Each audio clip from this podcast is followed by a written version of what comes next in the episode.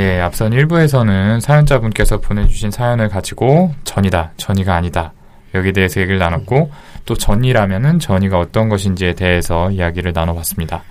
그러면 이제 2부에서는 전이가 왜 중요하냐 이 얘기로 시작을 해보면 좋을 것 같습니다.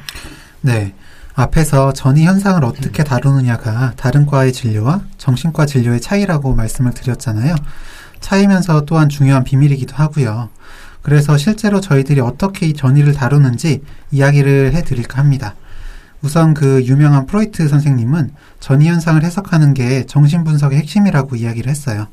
정신과적인 증상은 과거 트라우마부터 시작되었다고 생각을 하고 무의식적으로 증상을 만들어내는 것이기 때문에 그 증상의 원인을 의식의 수면 위로 끌어내기만 하면 치료가 된다고 믿었던 거죠. 그리고 전이 현상은 결국 과거에 있었던 중요한 대상과의 관계에서 벌어진 일들이 이제 반복되는 거니까 이걸 파고 들어가다 보면은 과거의 트라우마를 찾을 수 있다는 겁니다. 음, 네. 그래서 프로이트는 전이가 치료 과정을 방해하지만 않는다면 치료자가 먼저 다루기보다는 그대로 두고 지켜보면서 면담 진행을 하면서 점점 더 커질 수 있도록 하라고 했죠. 아, 이 사람이 나한테 전이가 생긴 건가 하고 짐작이 되는 상황에서 그걸 바로 얘기를 꺼내는 게 아니고 더 이제 강렬해져서 명백해진 상태까지 간 후에 해석을 하는 게 좋다고 했습니다. 그렇게 하기 위해서 면담에서 이제 치료자가 기본적으로 어떤 텅 빈 화면 같은 어떤 중립적인 태도를 취해서 환자가 마음껏 전 현상을 극대화할 수 있도록 해야 한다고 얘기를 했죠. 그렇죠. 의사는 최대한 중립적인 모습을 보여줘야지 거기다가 이제 환자가 음. 최대한 자신의 상상을 그려가면서 전이가 더 잘 생길 수 있고 커지는 건데 하지만 이런 방향에 대한 비판도 있어요. 일단 치료자가 궁극적으로 텅 빈 화면이 될 수가 없죠. 예를 들어서 문을 열고 들어갔는데 정우성이 이렇게 앉아 있으면 일단 호감이 생길 거 아니에요. 정말 부럽습니다. 저요? 아. 본인 얘기인 줄 알면서 아. 왜? 이미 다 인지하고 네. 계시잖아요. 네. 네. 아, 뭐 농담이고요. 아, 뭐. 네, 아무튼 전이 현상이 그 사람이 과거에 경험했던 관계의 반복이라고 이야기를 했는데 예를 들어서 그 어렸을 때 자기를 괴롭혔던 사람하고 그냥 닮았거나 뭐 이름이 비슷하다든지 등의 공통점이 있는 의사라면 아무래도 그냥 자기도 모르는 사이에 무의식적으로 거부감이 생길 거 아니에요. 네. 이건 일종의 부정적인 전이라고 할 수 있는데 음. 이런 현상 때문에 의사 말 믿지 않거나 뭐 거리를 두려고 하거나 하는 일들이 일어난다면 빨리 개입을 해서 해결을 해야겠죠. 그 경우에. 네. 네. 제가 아까 예시로 든 군인처럼 보통 자신의 전의에 대해서 못 알아채고 있거든요. 그 감정에만 휩싸여가지고. 네. 아까 손정현 선생님이 이제 소개해주신 그 사례도 부정적 전의 일종이라고 볼 수 있는 거죠. 그렇죠. 네. 네. 아버지의 부정적인 면이 선생님한테 이제 올마가서 네. 결국엔 치료가 빨리 끝나게 됐으니까. 네, 음, 그렇죠, 그렇죠. 그렇죠. 네. 네. 그리고 또 한 가지 썰리반이라는 분이 있는데 이분은 치료자는 빈 화면이 아니고 참여적 관찰자의 입장이 돼야 된다고 했어요.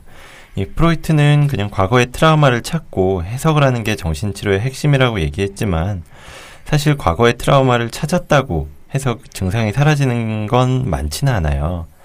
그래서 뭐 예를 들자면 초등학교 때 왕따를 당한 다음에 사람들 많은 공간에 가면 불안해서 밖에 나가지 못하는 대학생을 본 적이 있었는데 이 경우에 너의 불안 증세는 그 원인이 왕따 경험에 있다.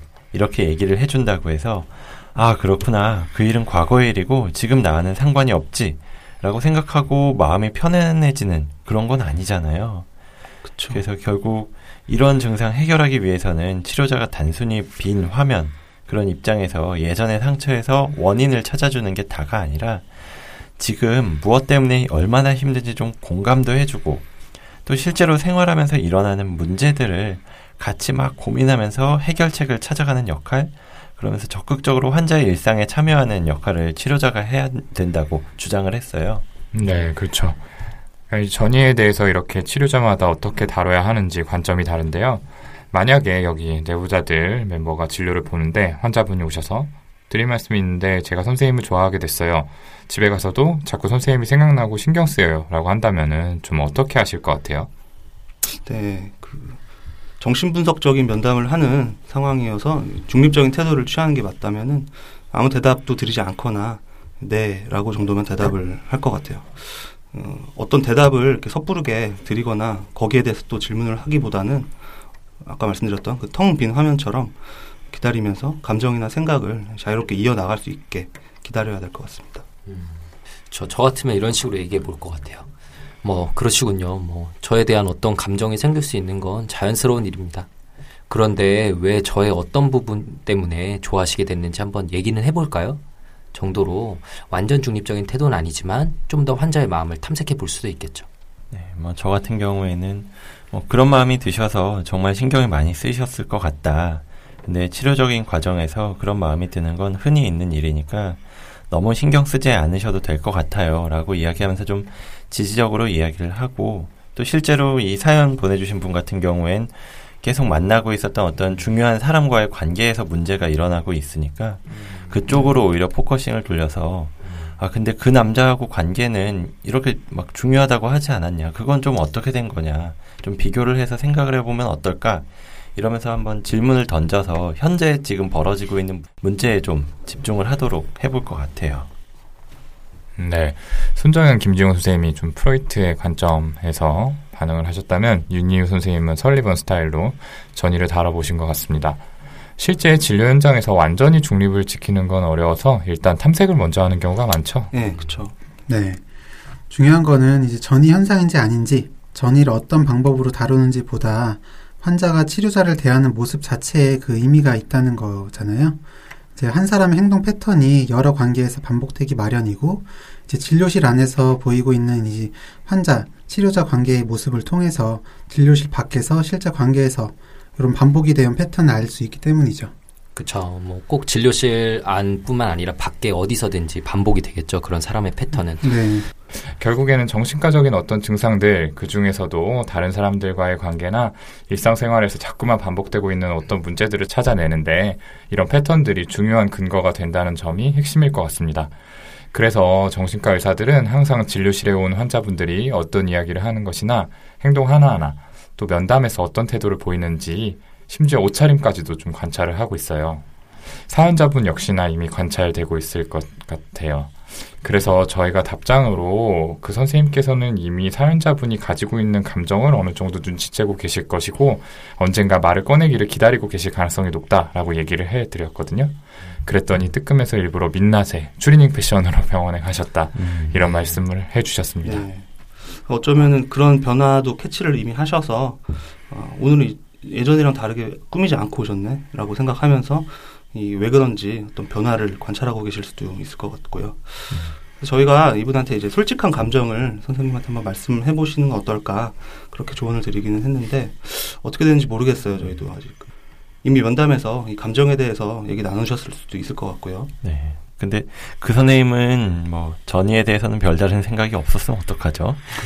네, 그럴 수도 있죠. 사실 저희도 뭐 이렇게 얘기하긴 했지만 모든 경우에서 그렇게 열심히 관찰을 하지 않을 수도 있으니까요. 그러니까요. 그쵸. 뭐 우울증 때문에 병원을 갔다고 하시니까 우울 증상의 변화만 살피다 보니 전이 현상에 대해서는 깊이 들여다보지 않으셨을 수도 있어요. 예를 음. 들어서 뭐 그냥 옷을 좀 화려하게 입고 오시거나 막 그럴 때는 저희도 아 저분 그래도 우울한 데서 좀 벗어나신 것 같다 이런 식으로 오히려 접근하게 되는 음. 경우들이 좀 있거든요. 오히려 막 이렇게 안 꾸미고 오니까 아 다시 좀 우울해진 거 아닌가 이런 네, 의심이 네, 들 맞아요. 그렇게 네. 보셨을 수도 주호소가 이제 우울감이셨다고 네, 하면 그렇죠. 좀 그쪽으로 네. 포커싱하실 수도 있겠네요.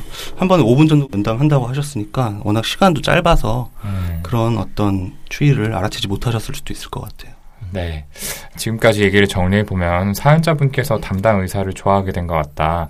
그리고 그 감정이 자기 이야기를 잘 들어주고 케어해주는 사람이기 때문에 호감을 느끼는 것 이상으로 강하다. 이런 현상을 전이라고 생각해 볼 수 있겠다. 그리고 이런 전이 현상이 일어나는 데는 분명히 이유가 있을 것이다. 라는 점까지 이야기를 했습니다. 다행히 사연녀께서 이야기한 걸 들어보면은 전이 현상이 치료를 방해하는 것 같지는 않지만 한편으로 또 너무 과할 정도로 사랑에 빠져버렸다면은 좀 조절을 할 필요도 있을 것 같은데요. 자, 그런데 이제 사연 말미에 사연자분 얘기하시기를 이거 전이냐 아니냐는 둘째 치고 저 어떻게 해야 되나요? 상사병 치료라도 받아야 되나요? 라고 말씀하셨잖아요. 여기에 대해서는 좀 어떤 말씀을 드리면 좋을까요? 음, 저는 우선 담당 의사 선생님께 드는 감정 때문에 죄책감 갖지 말라는 말씀 먼저 드리고 싶습니다. 집은 사연자분께서 생각하시기에는 40대에 그리고 유부남일 수도 있는 의사한테 이런 마음을 품다니 내가 이상한 걸까? 라는 마음이 제일 크시겠지만은 사실 앞서 말씀드렸던 것처럼 전이는 정신과 의사와 환자 관계에서 상당히 흔한 일이거든요. 자연스럽게 생길 수 있는 감정이라는 걸 이해하셨으면 좋겠어요. 예, 물론 그렇게 스스로 이해를 하시는 게 제일 중요할 것 같고, 근데 그 감정이 정말 주체할 수 없이 커지는 것 같다고 하면 저희가 말씀드렸던 것처럼 담당 선생님한테 좀 얘기를 해보는 게 필요할 것 같아요. 굉장히 용기가 필요한 일이실 것 같기는 한데, 근데 사실 이런 말씀 드리면서도 그 선생님하고 하는 그 면담이 정확히 어떤 형태인지 저희가 알 수가 없어서 확신은 없네요. 그 정신치료라고 부르는 좀 심층적인 면담에서는 저희가 말씀드렸던 것처럼 이 전이라고 하는 게 환자분의 이 속마음을 들여다보는 좋은 도구가 될 수 있긴 하거든요. 음, 근데 이분 뭐 정신과 의사시니까 당연히 어떤 상황이든지 그 감정에 대해서 이 선생님이 단순하게 불편하거나 어색하게 느끼시지는 않을 겁니다. 네. 이제 사연 중에도 5분 네, 간단한 상담이라고 표현하신 거 보면은 그냥 2주 동안 어떻게 지냈는지 짤막한 근황하고 경과 정도를 이야기하는 면담이 아닐까 하는 생각이 드네요. 사실은 전이 감정을 다루려면 충분한 면담 시간이 확보돼야 되는데 그 정도 형태로는 좀 부족함이 있지 않을까 하는 게 제 생각입니다. 그래서 문득 든 생각인데 사연자분께서 의지가 있다면은 별도로 정신치료를 받아보시는 것도 좋겠다 싶어요. 말씀하신 대로 이제 상사병 치료를 받는 셈 치고 다른 치료자랑 정기적으로 심층적인 면담을 하는 거죠. 이제 물론 이렇게 되면은 전 이야기만 하는 거는 아니고 사연자분이 하는 생각하고 감정 전체를 다루겠지만 지금으로서는 담당 선생님에 대한 감정이 사연자분의 마음속에 큰 부분을 차지하고 있으니까 그 얘기를 주로 하게 되지 않을까 싶어요. 네. 네. 음. 그리고 그렇게 되면은 좀 더 자기 감정을 객관적으로 바라볼 수 있고 왜 이런 감정이 들었을까 이런 의문이 그 답에도 좀 더 가까워질 수 있을까 싶어요. 근데 답은 의외로 가까운 곳에 있을 수도 있어요. 하지만 혼자서 그걸 찾으려고 하면 잘 보이지 않을 때가 많죠.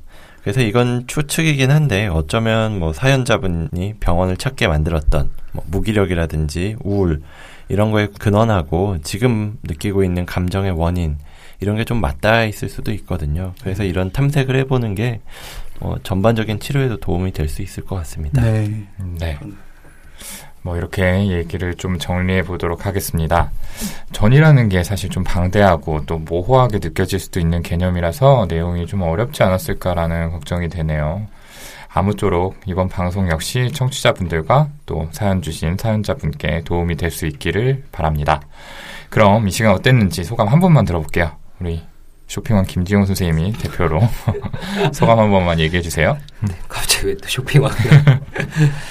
네, 저는 드리고 싶은 말씀이 그 정신분석 과정에서 이제 전의를 해석하게 되면 이전에는 자기는 전혀 모르고 지냈던 자신의 심리, 뭐 대인관계 방식들에 대해서 깨닫게 되는 경우들이 많아요.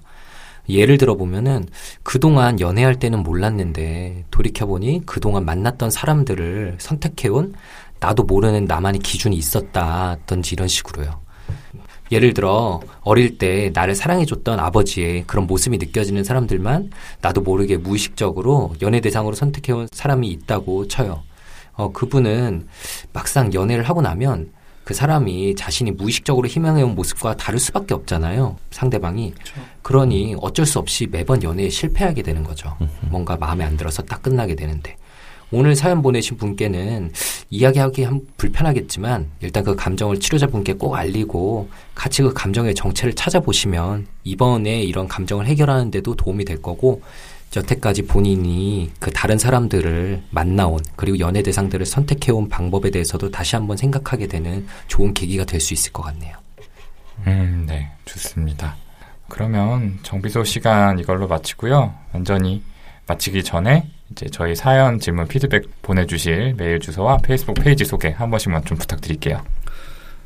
예, 메일 주소 brainrich6 gmail.com b r a i n r i c h 6 at gmail.com으로 정신과에 대해서 또는 본인이나 주변 사람의 심리에 대해서 궁금하신 것 어떤 것이라도 보내주시면 좋겠습니다. 어, 꼭 심각한 고민이나 갈등이 아니더라도 일상생활 하시면서 겪는 그런 것들에 대해서도 편하게 보내주시면 저희가 다뤄드리도록 하겠습니다. 네. 그리고 페이스북에서 뇌부자들 검색하셔서 저희 페이지에 들어오시면 저희가 방송에서 못다한 얘기들이나 좀 더 전문적인 내용들 글로 소개하고 다른 곳에 있는 좋은 내용의 글들도 같이 공유하는 경우가 있습니다. 많이 찾아와 주세요. 네. 그러면 이걸로 정비소 시간 마무리 짓고요. 저희는 다음번 얘 왜 이러는 걸까요? 코너에서 좀 더 재미있고 부담 없는 주제를 들고 돌아오도록 하겠습니다. 감사합니다. 감사합니다. 감사합니다.